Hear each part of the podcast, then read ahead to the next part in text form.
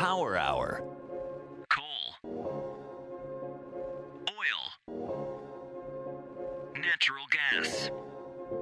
Power Hour, the show where today's top energy experts break down today's top energy issues. No sound bites, no talking points, no nonsense, no BS, no softball questions, no vagueness, just in-depth analysis and ruthless clarity. Power Hour. Here's your host, Alex Epstein. Welcome to Power Hour. I'm Alex Epstein. On today's show, we're going to talk about what is arguably the energy of the future. And that energy source is coal. Now, coal is the longest-standing energy source of the modern world. It came to prominence in the 19th century, and some environmental groups like to say that it should have stayed that way. When I debated the Sierra Club, their representative Bruce Nellis described coal as the energy of the 19th century. I pointed out that coal was the fastest-growing source of energy in the world. He said that was debatable, and never debated it because it's true. Anyway, but there's also the question of should it be the fastest growing source of energy in the world, or perhaps it's better put, should it be allowed to continue to grow? And many people say no. But on today's show, we're going to have a man with very interesting viewpoints on coal that I've been reading a lot of lately, and he's Dr. Frank Clemente. Now, Dr. Clemente is a longtime member of the faculty at Penn State. He's the former director of one of their environmental policy program, and the way he came to my attention was he has a newsletter which you can subscribe to at energy-facts.org, and he says some things about coal that really only I've heard myself say, and he says a lot of things I haven't said, so I learn a lot from him. But he's particularly focused on the relationship between coal and healthy human lives. So he doesn't concede the environmental high ground to the environmentalists, and he makes many points. There's a lot of interesting data, so I recommend subscribing to that newsletter, and I recommend hearing our upcoming interview. So we'll be with you on the other side with Dr. Frank Clemente. Power Hour, because what you don't know about energy can kill you. Here's Alex Epstein. Joining us now on Power Hour is Dr. Frank Clemente. Frank, welcome to Power Hour. Thank you. Appreciate the invitation and glad to be here.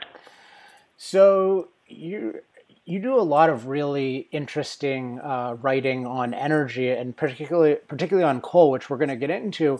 But you, just doing some background research on you, you were a very popular professor at Penn State, and not just in energy. So can you talk a little bit about your academic background and what got you into being a full-time researcher and communicator on coal and energy issues? Yeah, well, a lot of people ask me that question, and sometimes I myself find my career hard to understand. But basically, I started out at graduate school at the University of Tennessee, where I was in demographic studies, and I received my doctorate in the social science department, sociology department, actually, in demographic studies. And I taught for a year at Oak Ridge National Lab, mostly demography. Population, went to Wisconsin, University of Wisconsin, and on to Penn State. And when I was at Penn, I studied industrial development quite a bit. And when I was started at Penn State on the faculty in the 1970s, there was a lot of movement to build power plants around the country, and I hooked up with some government agencies, National Science Foundation, and so forth, and started working on environmental statements, environmental impact statements, particularly the socioeconomic component of it for the federal government. And in that context, I made a lot of contacts in the energy industry, and did a lot of work in studying power plant impacts on local communities and nuclear power plants in particular, so I'm pretty pro-nuclear. And as nuclear power plants sort of stopped being built after the 3 Mile Island, I moved towards studying some of the impacts of the plants that had been built and bringing them into the rate base. So I spent most of the 80s working on which was called stranded cost. By the 1990s, I was working in the area of electric utility deregulation. Then in 2000, I started thinking about where we were going to go with electricity. We weren't building nuclear power plants. People were, like Al Gore, were banging on coal plants. We were going to start building natural gas plants, and I started thinking there's going to be enough natural gas. So I spent 5 or 6 years studying that, writing some papers on the issues associated with natural gas. And through one of my presentations or something, I got involved with some people working in coal and started to work with the National Coal Council with doing some studies of coal in the United States and coal around the world. Decided I knew enough to probably write a newsletter that at least my family would read, so I put out a newsletter called energy-facts.org, and that's received actually a fair amount of attention. So I've worked a fair amount recently with the National Coal Council on some of the papers that they've done for the Department of Energy, Secretary of Energy, on things like enhanced oil recovery and advanced power plants, CO2 capture, and so forth. So, you learn as you go along. I didn't start out planning and working in the energy industry at all. I was a sociology professor pretty much. And when I got, at some point in my career, after I'd been department head and research unit head for a while, I decided I'd go back into teaching. This was relatively late in my career. It was about 1998. I decided to go back into teaching, and I resigned as a department head because I had a really big department at Penn State. So I started teaching this course called Social Problems. I said I can teach social problems, and nobody wanted to teach social problems. So I started teaching social problems, and I don't know, it just gained a big following, and within 3 years, I was teaching pretty much close to 3,000 kids a year. I had classes of 750 kids, 4 classes, twice a year. So that was a huge amount of people. I still have a lot of people out there in the real world that recognize me in airports and restaurants all over the world. So the course itself sort of took off, and by 2010, 2011 when I decided to quit teaching. It was really a major popular course at Penn State. We had a pretty big auditorium. So that's how my career developed. I didn't see myself as a teacher.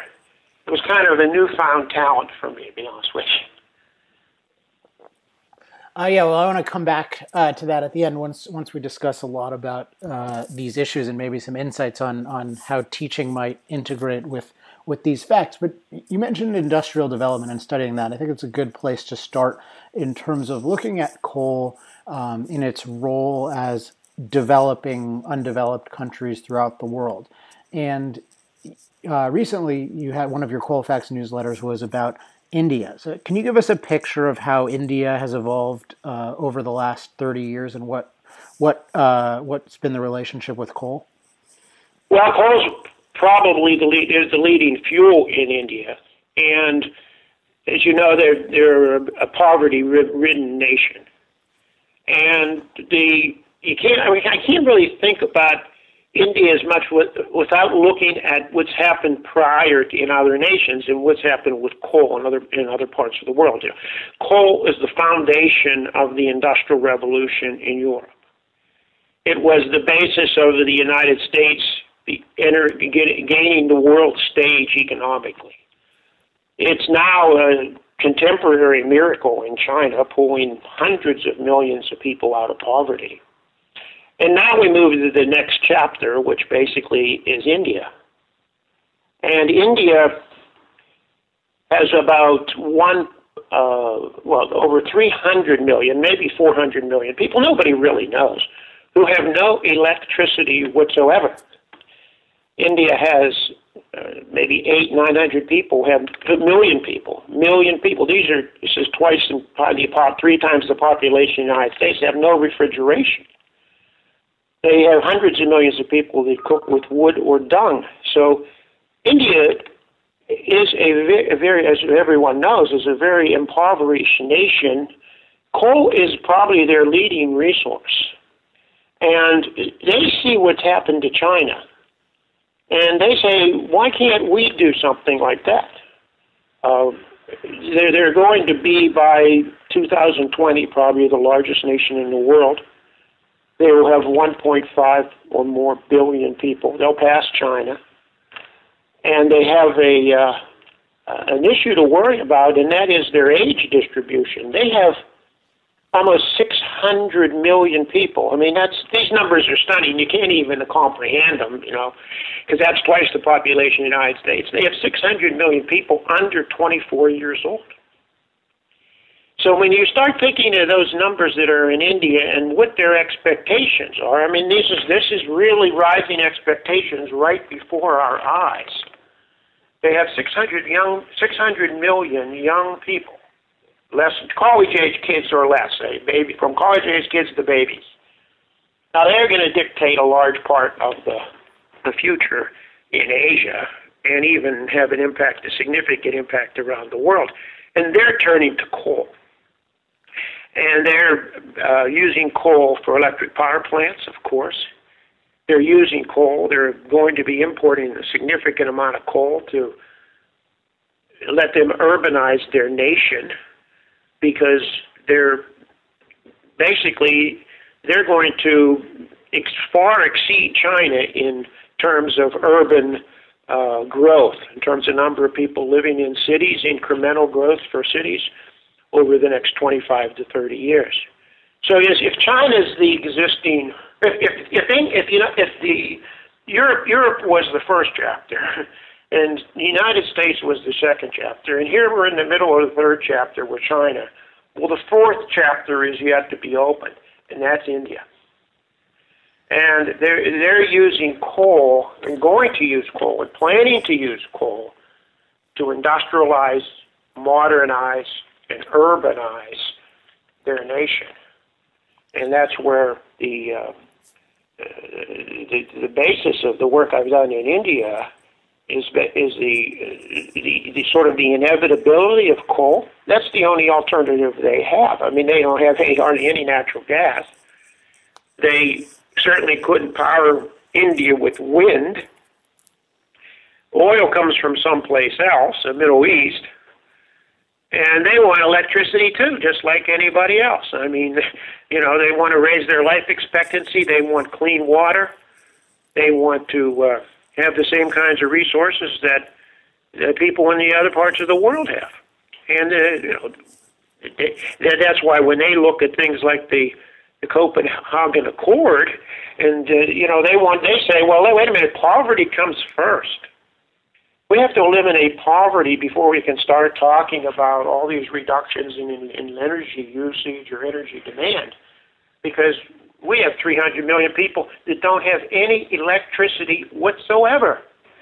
Now, when you don't have any electricity, that doesn't mean you can't play Sudoku online. That means you have no electricity. Yeah, can you elaborate just on what that means concretely? Because in the U.S., almost all of us have grown up with electricity, grown up with ample power, and it's not really real, I think, to us, absent really studying the issue, what it's like to not have a refrigerator, to not have light at night? Well, these people, they live in a dark and dim world. It's sort of like, there was an old statement in the slave fields which said, in the South, which said, they work from can't see to can't see. And that's really what's happening in many parts of India. Now, I know this because of my personal history, which is, I'll just tell you for a moment, because it's kind of interesting. My wife and I have 8 children, and we had 4 children biologically, then we adopted 4 children. And we adopted them from places that are from overseas, where places they didn't have electricity. So one of our boys came to us when he was 6 years old, and he could tell stories of... He was from North Korea. He was from a refugee from North Korea, and he could tell stories of having to go to the bathroom in a hole in the ground, having no running water, having no electricity, no refrigeration, having to cook on a little charcoal stove in a little shanty. And he told us these stories. And when we picked him up at Washington National Airport, and he was 6 years old, and he weighed 35 pounds. And so I carried him actually across the parking lot at Washington National like he was a baby, because that's what he was, basically. And he was 6 years old. Well, today, after 20-some years of living quality of life with the electricity, the power, and so forth that we have in the United States, he's a United States Marine with 2 combat medals, bravery under fire. So that's what electricity can do for you. And that's why people want electricity. They don't want to see their babies die. They don't want to see 1 out of 8 or 9 babies die in the first year of life. They want to improve and decrease their mortality rate. They want a life expectancy that goes beyond 52 years old. And that's what we have. And that's what, they deserve as much as anybody else. I mean, maybe 50% of the people in India do not have a clean water source. So you have, it's not just a matter of inconvenience like it is to us. I mean, I saw something the other day where some movie star in Idaho, in one of her ranch, the electricity went out. And she says, oh boy, that wasn't bad. Everybody should live like this. It was like romantic, It's not romantic when, 1 out of every 9 babies dies before they're 1 year old. That's no romance. So I don't think everyone would know, though, what's the connection. They might just say, well, don't we have medical advancements? Why do we need so much energy? And same thing with water. Like, why don't we need to just stop contaminating our water? Why do we need electricity for clean water? Well, the electricity is fundamental to clean water and a clean environment.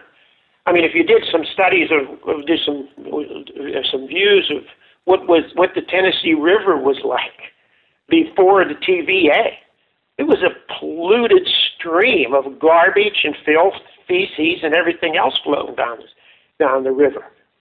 So the clean water part of it is you move water by electricity. That's how you move and purify water, and you move that's how you get to a point where you have a clean environment is by the ability to purify your environment, such as water, where you have that's the only way you can move a lot of water. Now, in terms of things like electricity, well, electricity means you have no refrigeration. If without electricity, you don't have refrigeration. Well, you don't have refrigeration, and guess what? You can't do anything with many medicines require refrigeration. It affects the ability of people to read. Obviously, at night you can't read. And during the day you're working, so you can't read. So there's an educational component to it. In other words, people become able to read and learn. And go to school. I mean, there's a wonderful graph. I have it sitting at my desk somewhere that shows the graph in the United States between the rise of electricity and the number of women in school. It's amazing. It's a perfect correlation for all intents and purposes. In the 1900s, we had virtually no electricity. And very few women were in school, and very few were going to college. Well, by the 1950s, that number of women going to school had blossomed, and the amount of electricity produced blossomed as well. So electricity is a fundamental part. Without electricity, you cannot have a modern society. And you cannot have modern health care. You cannot have modern sanitation. You cannot have improved water supplies. The pollution that people talk about is sometimes relating to sometimes in industrial economic development That's but the real pollution is if you look at people throwing their waste and their body waste and so forth into the river or out in the street, and it flows to the river. That's how we had typhoid and malaria problems in the United States. So electricity is the pathway to a better quality of life for everybody involved in it longer. It's one of those lines I use and we use a lot is more people living better, living longer. And that's what electricity does. I mean, it makes a difference in your life. It is the difference. I mean, look at the mortality rates. I was just looking at India here in front of me right now. In 1970, the life expectancy in India was 49 years old, and the amount of electricity used was 25 terawatts. Well, by 2010, they were using 653 terawatt hours, so it had increased from 25 to 653, and the life expectancy had reached 66. So the life expectancy grew 17 years for a whole society of over 1 billion people. That's a pretty impressive number based upon increases in electric rates, increases in the electric usage. Yeah, no kidding. And I think people often don't realize the impact on something like health, environmental quality. And I think there's this premise that nature will just give us those things, and really what industrialization does is mess them up, versus nature doesn't give us those things, and we need to make a lot of effort, using electricity to improve it. Yeah, we basically, I mean, first of all, you and I wouldn't be talking about electricity. I'd never know you, and the chances are I'd already be dead. And you might never have been born. I mean, many of the people alive today wouldn't have even been born if it weren't for electricity, because it increased the life expectancy of particularly children into adulthood, where they could have children and themselves. And I don't know what your personal history is, but my grandmother they were from Italy. They had no electricity in Italy, and she had 11 children, and only 5 survived to adulthood. So that's what happens. I mean, people think, oh, this is all romance. There's no romance associated with dying when you're 9 months old. Yeah. One more point on this, especially because the story of your son was very powerful, and I've studied, a lot of my own research has been on the history of oil and the transition between people going from that state of can't see to can see. What is it like in your son's experience or other experiences you've studied for someone to go from not being able to see to being able to see? Because it just seems like this profound transformation, yet I myself I've always been able to see at night. Yeah, well, I think that's one of the things you mentioned, that most of the people we talk to and the audiences I talk to in the United States, they have no conception of what it is to be without electricity, and neither do I, because we've always had electricity. We grew up with electricity, and I think people who come from an environment.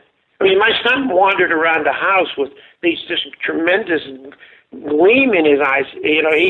He couldn't imagine you could get ice cubes out of the refrigerator, for example. It was beyond his comprehension that you could do that. And there was so many, the television. I mean, he would sit in front of the television for hours, and we'd get up 5:30 in the morning to come down and watch television. And that's the way he learned the English language, pretty much. And just basically the new things that he could do. I don't know. It's not an analogy that's perfect, but it's one that I always think of. When I was a little boy, I didn't wear glasses. We lived in a situation where we didn't have, we lived in a rural area, and it really didn't get to the doctor very much. So I went to my first grade, and it was pretty obvious that I couldn't see. And the teacher said, well, Frankie, can you tell me what that letter is? And I said, I would if it wasn't for those blue dots in front of my eyes. And she said, what blue dots? I said, there's blue dots. Now, I thought the blue dots were always there.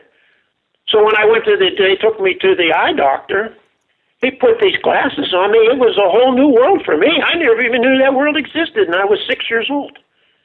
I could see that I mean, there were so many things I never had seen before because they didn't know I couldn't see. So it was, you know, I mean, it's just like opening a new world. It's a new vista that becomes available to people who have electricity. I mean, one of the things it would be worthwhile doing, and I'll find it, I can send it to you, I did some work on what the impact of TVA was. And what TVA meant when electricity came to the farm. And people, thousands of people, these people from this backwoods Tennessee and down into Alabama and so forth, wrote all these letters to President Roosevelt, thanking him for TVA, saying how it changed their lives.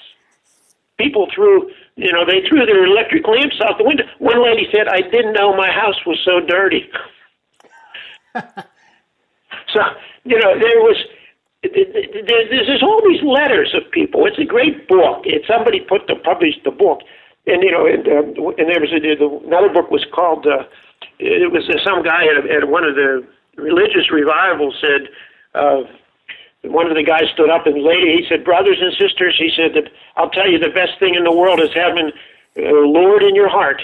And the second best thing is electricity in your house." So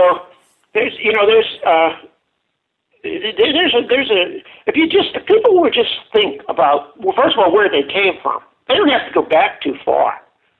I mean, zoning was 1900 when we didn't have, when electricity was there was virtually no electricity.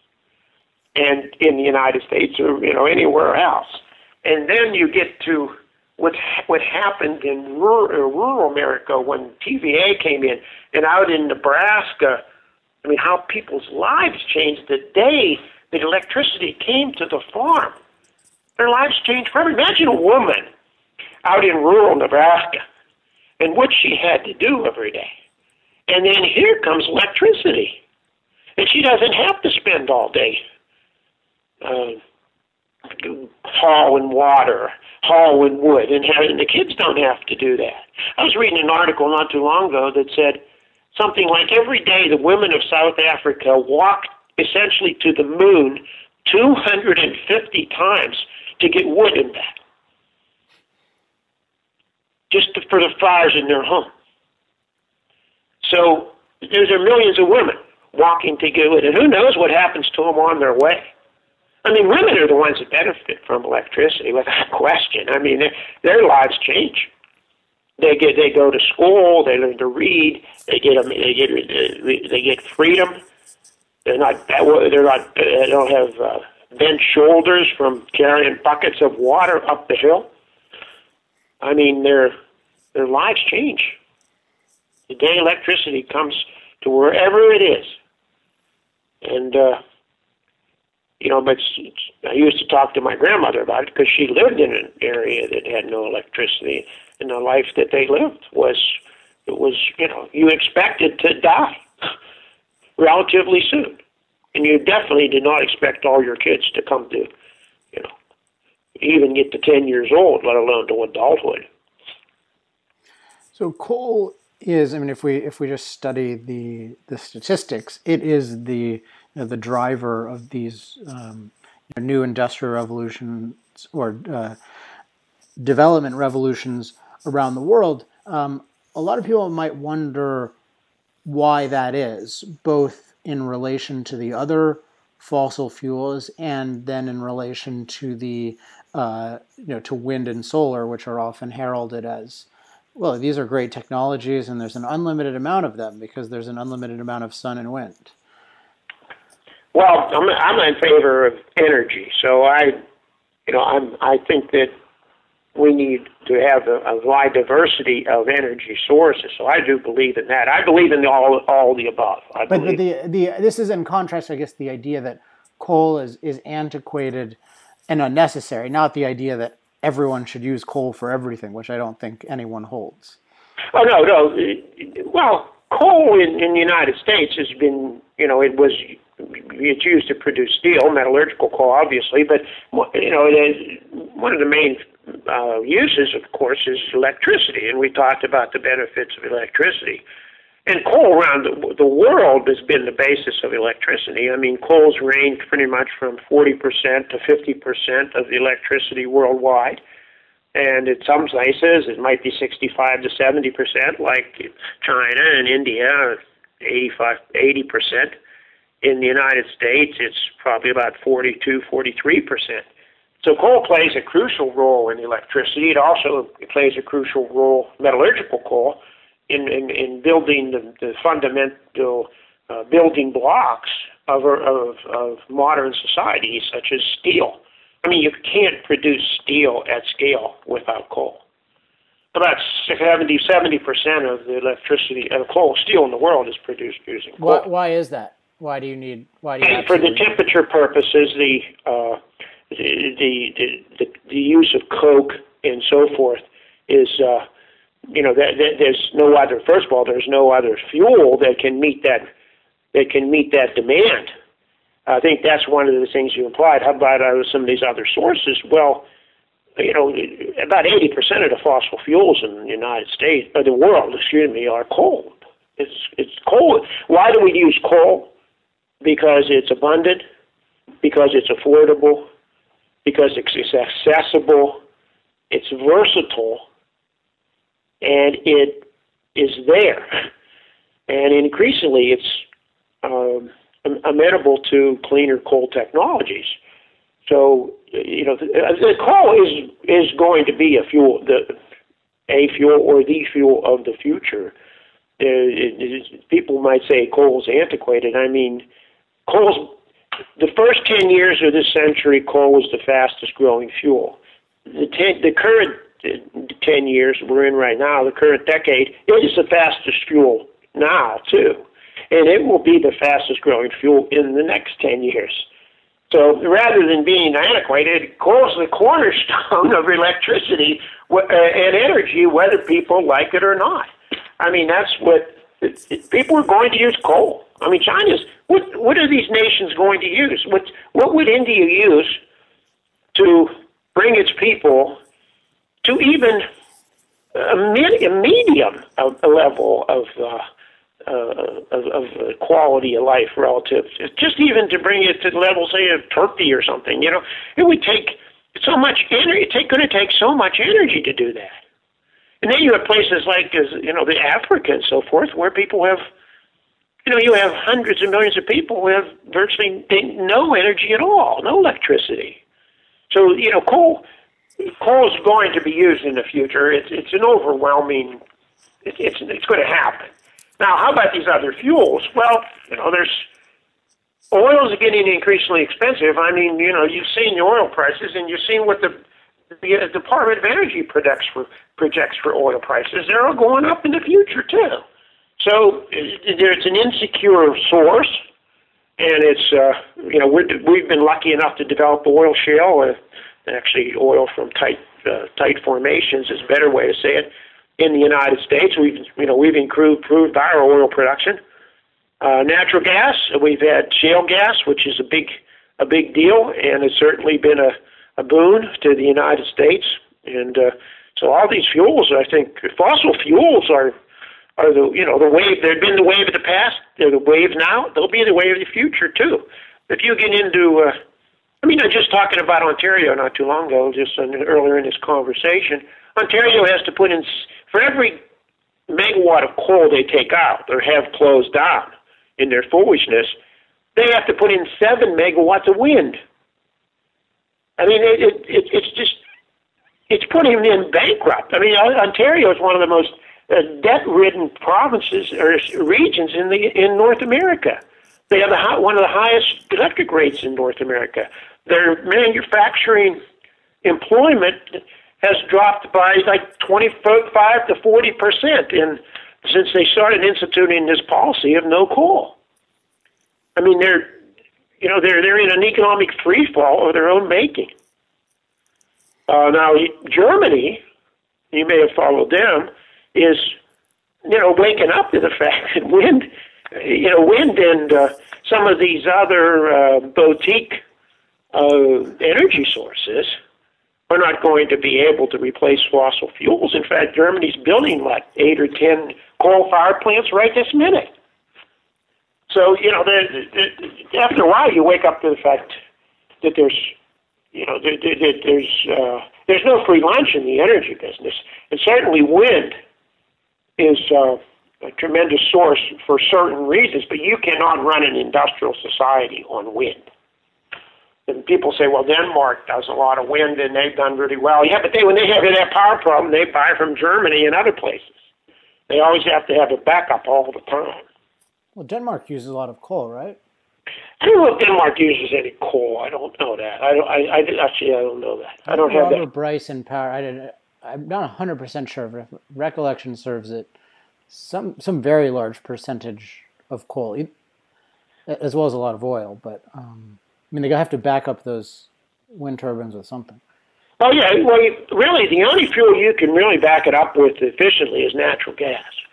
Because, you know, natural gas, you can go up. Right now, with the technologies we have now, I mean, technologies change, and maybe, you know, coal would be, in the future, a backup to for wind. But natural gas is the one you can start up at a moment's notice, because, you know, wind is, you know, people say it's not predictable no matter what, and it's intermittent, regardless of what anybody says, it's intermittent. And, you know, sometimes one day you have a lot of wind, next day, or enough wind. If you have too much wind, you can't run your turbines anyway, so you have to hit that sweet spot. And if other days you might have no wind. And the least likely day for the wind to blow is the hottest day of the year. So you got wind that, you know, we can use, but as I said, you can't run an industrial society on intermittent energy. And then we have oil, which has a whole list of its own problems, including security. And you've got coal, which is distributed across 70 countries. And there's significant deposits in many of those countries that they can get access to. That's why they're going to use coal. I mean, well, right now, I mean, we still have a fairly hard distinction with coal, you know, with oil as transportation fuels and coal is electricity. What do you see as the future of that, both with more electrified vehicles, but also coal to liquids? Well, I think the electric vehicles, I don't know a lot about electric vehicles. I know that the electric vehicles would be easily manageable in, you know, if you had a rational development of electric power generation capacity, because you could level out the demand by having people charge their electric vehicles when, you know, there was a window to do it, and so you wouldn't have to build a lot more electric power plants, but you need to have reliable electric power plants. And what was the second part of that? You asked me about something else that I wanted to ask. I thought I answered the first one first, and the second one was, I can't remember, electric vehicles and... coal to liquids. Oh, yeah, coal to liquids. Well, you know, there's two ways that I think coal can contribute to our liquid fuel. The first one, and I think the most likely one down the road, is going to be... using the carbon dioxide captured from coal power plants, in other words, carbon capture, and using that CO2 in the process known as enhanced oil recovery. Now, I don't know if you follow the enhanced oil recovery, but down in Texas, they have a number of facilities that take the CO2, essentially pump it into the ground, into oil reservoirs, and that pushes the oil out of the reservoir, and they produce something like 300,000 barrels of oil a day doing that. Now, we have plenty of CO2. That comes from burning fossil fuels. And the technologies exist to capture that CO2 at the power plant and then transport it to areas where there's oil and enhanced oil recovery through, you know, in these reservoirs that exist in all through the United States, but a large number of them are in Texas and Oklahoma and so forth. So that's where I think the United States will get a lot of oil in the future, and that is the and that's, I think, what President Obama and the Department of Energy really started to, you know, provide some research and so forth on that issue last year. And I think that's where they see that the United States can. Because it's killing two birds with one stone. First of all, you're storing the CO2 underground. And second of all, you're producing electricity. I mean, oil. And even, you know, the, you know, environmentalists like the National NRDC have supported enhanced oil recovery, saying that's, you know, sort of a win-win game. So that's one way I think we're going to get electricity, oil. The second way I think is through coal to liquids, which, you know, as I understand it, is probably going to be economical at $60, oil $60 a barrel or no more than 80. And then, you know, we're going to have oil at $80 a barrel. I mean, that's what the Department of Energy tells us anyway. So coal to liquids is also an established process. I mean, that's, the Germans did that way back in World War in the 20s and through the war. South Africa is doing it right now. China has definitely moved in that direction. They're building coal to liquid power coal to liquid plants right this minute. I was in China in October, and they were showing us a coal to liquids power plant coal to liquids facility that they're building. And they're also building coal-to-gas facilities. So, you know, coal, as I said before, coal is a versatile fuel. One of the strengths of coal is versatility. You can do so much with it. You can make chemicals. You can make oil. You can produce oil. You can produce natural gas. You can. It serves as the basis of producing steel, and you can produce electricity from it. I mean, coal is a valuable resource. Probably the most important, it is the most important energy resource in the world. I mean, it built how many societies already? It's building China right now. I don't know if you've been to China lately, but that's a coal-fired country. And they're growing and improving the lives of their people. Now you see pictures of Beijing with, you know, the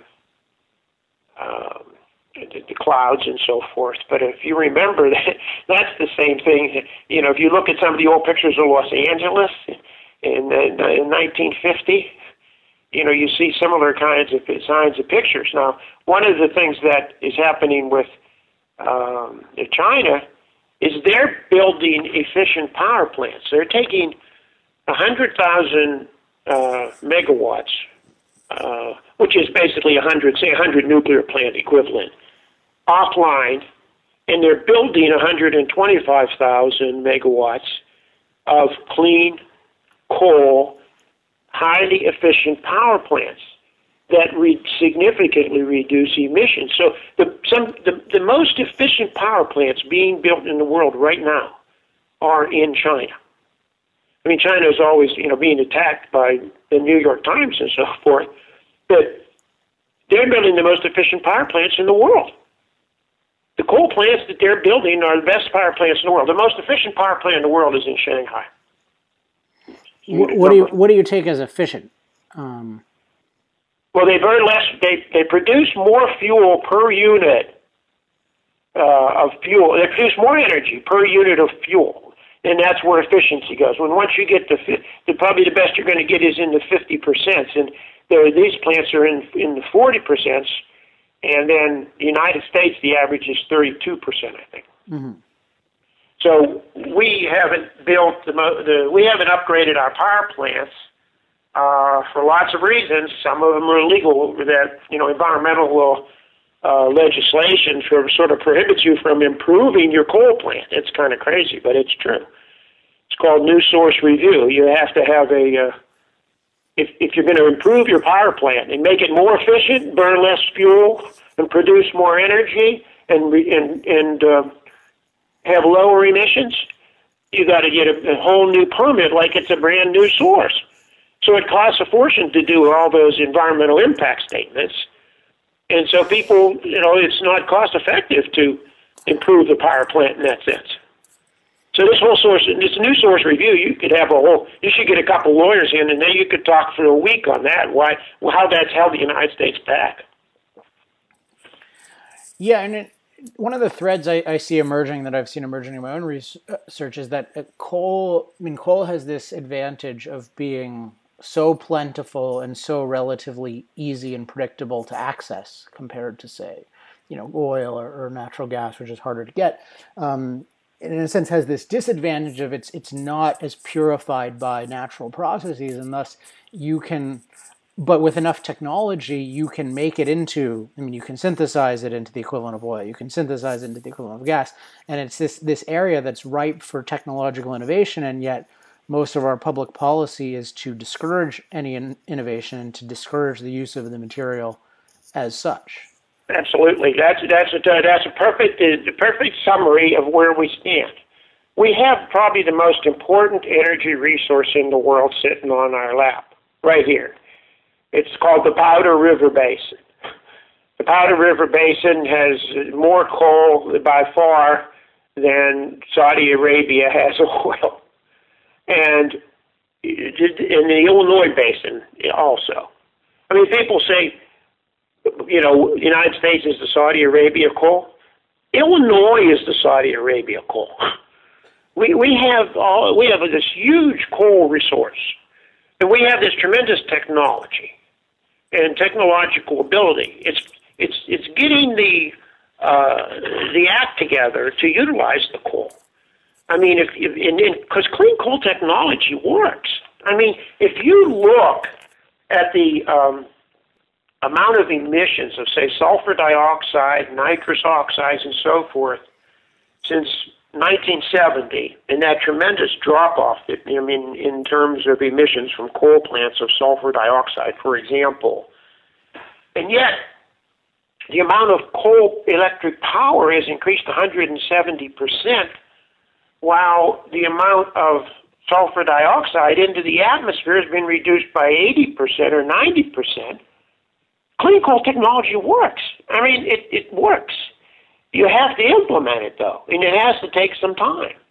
So, you know, and then eventually we're going to have to do it, because what else would we do? I mean, people say, well, build nuclear plants. Now, I'll tell you, I'm all for nuclear plants. I'd go out and build them all tonight if I'd spend a shovel tonight if I could. But, you know, nuclear plants are so expensive. Where are you going to get the welders? Where are you going to get all the pieces of equipment associated with building a nuclear plant? You can't buy them in Kmart. And sometimes the projections of nuclear are just what might happen to nuclear are incredibly off the mark. I mean, I was looking at the International Energy Agency's prediction for 2035 in terms of nuclear power. And they said, well, we're going to build, I don't know, it's like 400 gigawatt of coal, of nuclear power in the next 15 or 25 years.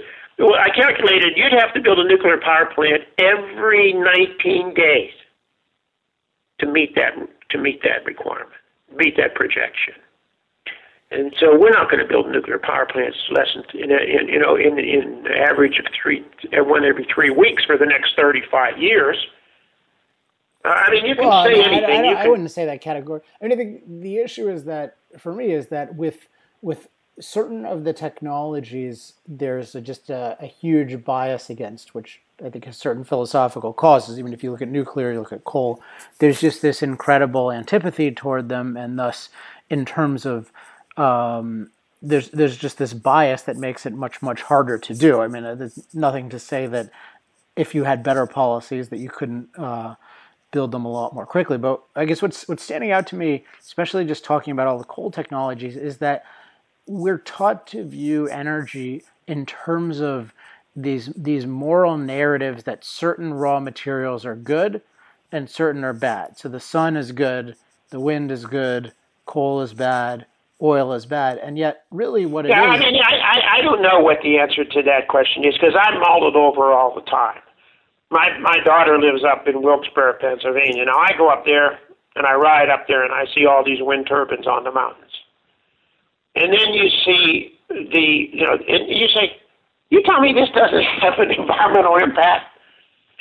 And you put those wind turbines in that big line, and all of a sudden you interfere with the migration of the of the animals. And then all of a sudden, how many birds you wind up killing anyway? And you're out there in California, they're killing golden eagles right and left. I mean, so I think you're right. Coal and some of these, I think they're associated with big business or whatever, and people just, you know, and this problem, it seems to me, after I've worked more in the coal industry, with the coal industry, and even in the federal government, you know, there's this huge number of people that are doing really good work on trying to improve coal, make coal cleaner, and it's been a success.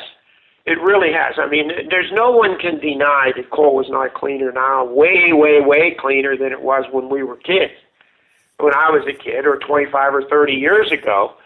You know, so you have all these people working, all these engineers, all these companies are providing electric power every single day for people like me and you and me to talk and do the things we do. And then somebody comes out and writes an article in some, you know, from an environmental group and said, starts with the statement, there's no such thing as clean coal. So you have this, you know, this cavalier approach to science, so to speak. You know, you're denying all the progress that's been made. And so you buy this headline, there's no such thing as clean coal. Well, and in fact, there is clean coal right now being used. Coal is far cleaner than it was. Emissions have been reduced. We're in the verge of being able to use carbon capture. Now, when you can capture the carbon from the coal plants, well, all of a sudden now you have access to, you know, the United States is 27% of the coal. I think basically some people just hate coal.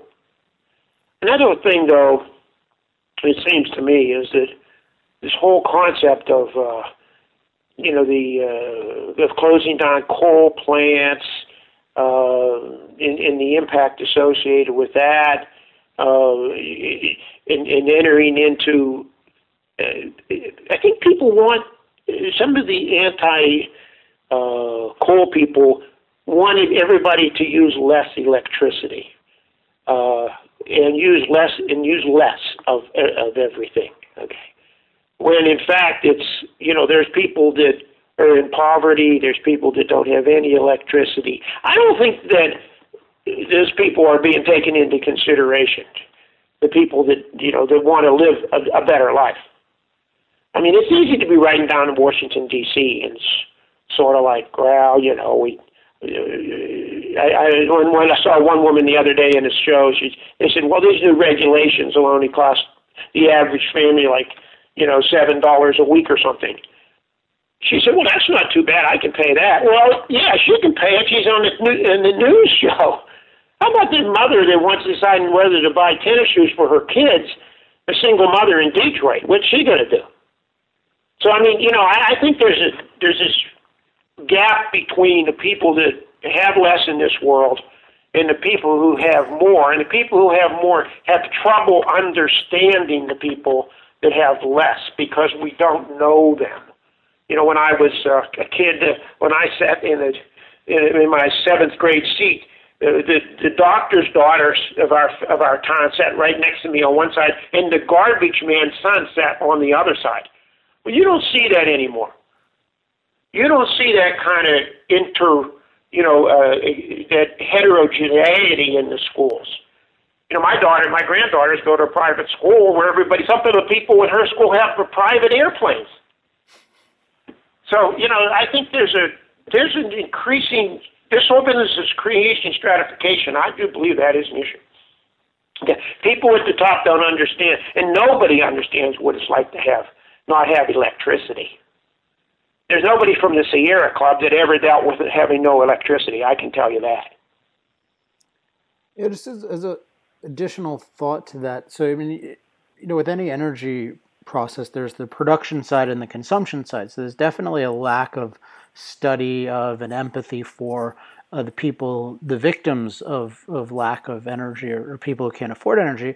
There's also zero interest in what it actually takes to produce energy and how much evolution there had to be in the different fossil fuel industries to achieve cheap, plentiful, reliable energy for the masses and to keep growing it. And I think both of these tend to be more present on the left. And historically, certainly. I mean, the socialists were not the people who were, you know, starving in the streets.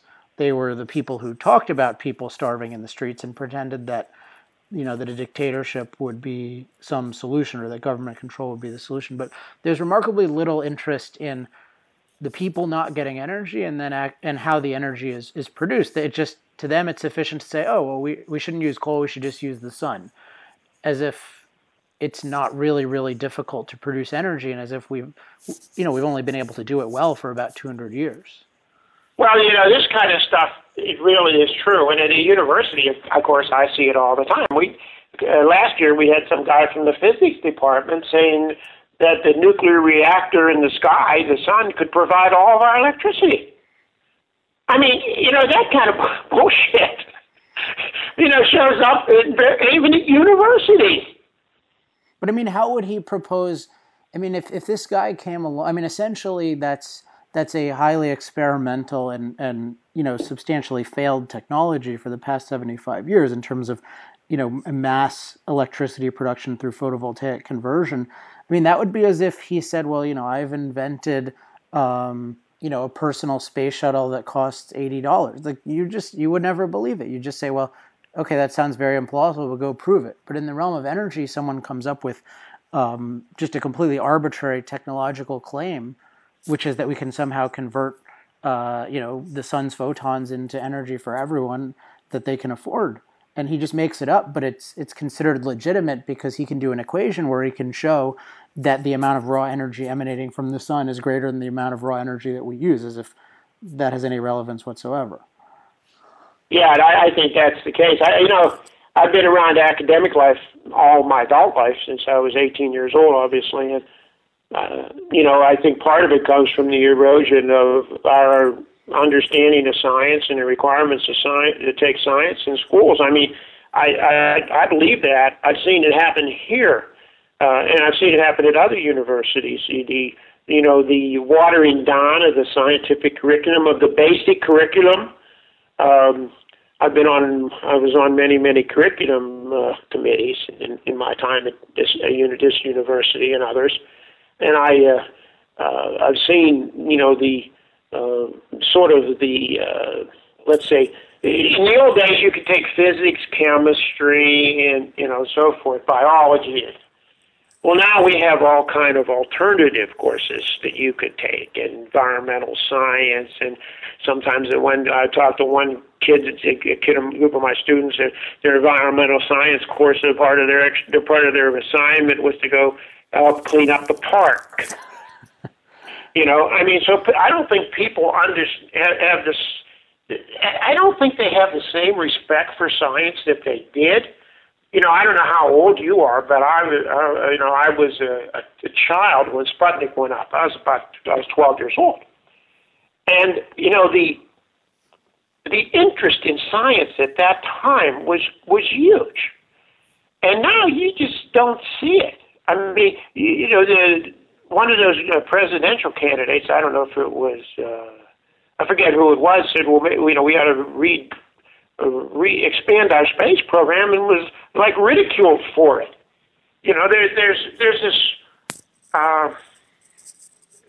tendency now, I think, to demean certain aspects of science and not have that same curiosity. I mean, we have the technology to provide electricity to the world with nuclear power and coal.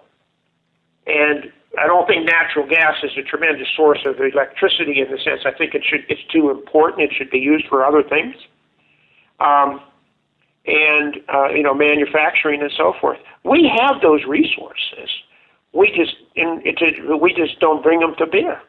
And I think that's, you know, combination of lack of respect for science and technology, and also sort of a real amount of indifference that exists among the haves against the have-nots.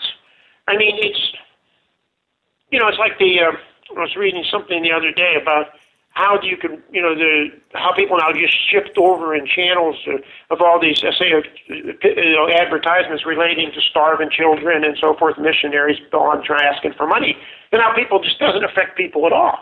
It's sort of like when, you know, you're in a big city, you step over somebody laying on the sidewalk. You know, it's just like the scar tissue that's been built up in our society in terms of humanity is pretty significant, I believe, and I think it's continuing and maybe expanding certain parts of the world. I mean, people are dying as we talk. There's 25,000 children died today of various aspects of poverty. I mean, we've become inured to that. And India, which is one of the greatest impoverished nations, is basically saying, you know, we're going to try to slow this down or stop it. We're going to use coal. And China already did. China already decided that they were going to change things. But even China, people don't use a lot of electricity. You know, they're not out there using more electricity than Burbank, California. Well, yeah, that's for sure. So, I mean, there's a lot of issues associated with it. And I think, you know, it's and there's also sometimes the holier-than-thou approach, and I mean, California is my pet peeve on that. You know, the California politicians go around and we use less electricity than everybody else. We use electricity, but California has some of the lowest cooling day degrees in the United States. I mean, California has less cooling day degrees where they have to use air conditioners than West Virginia does. You know, so I mean, there's a certain amount of the psychology thing. I think that's what you hit on. There's some aspect of psychology to it, not practicality. Yeah, that's definitely true, and it's something we talk about on the show. Well, we need to wrap up, so I just want to remind people where they can learn more about you. Energy-facts.org. I subscribed to it, and it's been forwarded to me by many other people, so it's definitely got really interesting data. And for those of you who follow Center for Industrial Progress and our views about how energy improves life across the board, including our environment, I think you'll find a lot of really good data here. Any other resources our listeners should know about before we sign off? Well, there's a number of reports in the National Coal Council that they might want to take a look at, you know, if they're interested in pursuing it a little more. That's a pretty good, and Peabody Energy, which is largely a coal company, has a website called Coal Can Do That. So they have some pretty good stuff, and I put some stuff on there occasionally myself. I think it's just basically pointing out the all these groups, including my own research. First of all, I mean, I would close with saying I consider that coal is the fuel of the future. So people who see coal as a fuel of the past, I think they don't think about the future, because the only way you're going to be. I started this by saying there's going to be 9.4 billion people.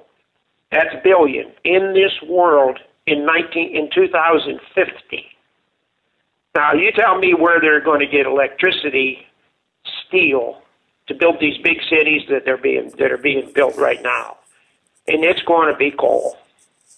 And people will use coal. China will continue to use coal. India will use coal. Southeast Asia will use coal. Europe is now starting to think again about coal. And the United States will turn back to coal, too. Well, yeah, it is exciting. It will be interesting, and hopefully, you know, we can do as much as possible to stop the attacks on coal technology. So, Frank, I want to thank you for coming on the show. I learned a lot. I'm sure the listeners did too. And yeah, thank you very much. I appreciate it, and thanks for having me. Thanks again to Frank Clemente for coming on the show. The point that came up at the end is what I want to focus on as we wrap up. And it really occurred to me with a new degree of clarity as I was saying it. So I just want to elaborate on it a bit. And this is the idea that their modern technology gives us the potential to turn an energy source that has quite a few inherent hazards, such as coal. And it does have quite a few inherent hazards, in the sense of, by default, if you just do something like burn it. You know, when people used to burn coal, it created a lot of smoke and was less healthy to be around than wood. So only poor people burned coal. But over time, you had innovations, things like the Franklin stove that allowed people to more healthily have coal in their house. And then, of course, you had the whole steam engine revolution, and you had decentralized power, which took coal away from places. And then you have forms of filtering it, and you have forms of dealing with the byproducts. And one of the things Dr. Clemente points out in his work is that this is getting better and better and better, and no one is noticing it, because they have this narrative of, well, coal is dirty. Well, first of all, that essentially is a sort of useless type of statement, because it amounts to, well, coal involves waste. Well, everything involves waste. But if we look at coal technology, which is really the issue, not the raw material, but the technology, that is a healthy technology that's becoming healthier and healthier and healthier. And imagine if the really smart people who have been, financially incentivized and morally incentivized in terms of pressure to go into fields like solar and wind, which are very unpromising and deal with technologies that seem to be forever fundamentally flawed, and trying to eke out another unreliable kilowatt hour out of a windmill. But what if they were really focused on making valuable use of every piece of a lump of coal? Then we could take advantage of the fact that there's an astonishing amount of this raw material, and we could get progressively more value from it, including, as Pierre Desrochers, who's been on the show several times, likes to say, including turning the waste into wealth, or getting wealth out of waste. So even more after this show, I see learning how to better utilize the best sources of energy as a noble goal. And it's not that they're bad or unacceptable the way that they are. They're enormously beneficial and positive, but they can become that much more positive. And that should be a big focus of technology, not moving toward a source of energy that is pursued simply because it's considered politically correct to do so. So that's the final thought. How great would it be if if all the top minds had the moral license, were given the moral encouragement to truly work on the best, most promising sources of energy, instead of, as a friend of CIP once called it, solving worthless problems, which is almost the entire solar and wind industry these days. So that's, I think, an inspiring possibility to think about. And those of you who listen to this show, keep spreading the word about the morality of the best sources of energy, like fossil fuels and nuclear, and we'll get there. All right, so that's the show for today. Thank you for listening. As always, if you want to contact me, my email address is alex@industrialprogress.net. You can send hate mail, love mail, questions, comments. The website is industrialprogress.com. Make sure to check out facebook.com/ilovefossilfuels. We have a lot of really interesting stuff going on there. Please like it and get your friends to like it. We're at, we just got over 1,500 likes. It's been growing really quickly lately. We've been putting more content up in the last week or two. We really want to get that up to 10,000 and beyond, because imagine if we can get 100,000, that'll really show something about there's a real movement for fossil fuels. And I know there's a lot of passionate people out there who are familiar with us through this show or through other means, and there are a lot of potentially passionate people out there who can hear about us through you. So get on that page, get your friends to like it, and we'll zoom toward the 10,000 mark, and then from there we'll get a strategy to go to the 100,000 mark, and who knows where we can go from there. So with that, It's been fun. We'll be back next week with another great topic, another great guest. Until then, I'm Alex Epstein. This has been Power Hour. Power Hour. Life, liberty, and the pursuit of energy. Power Hour. The antidote to shallow thinking about energy issues.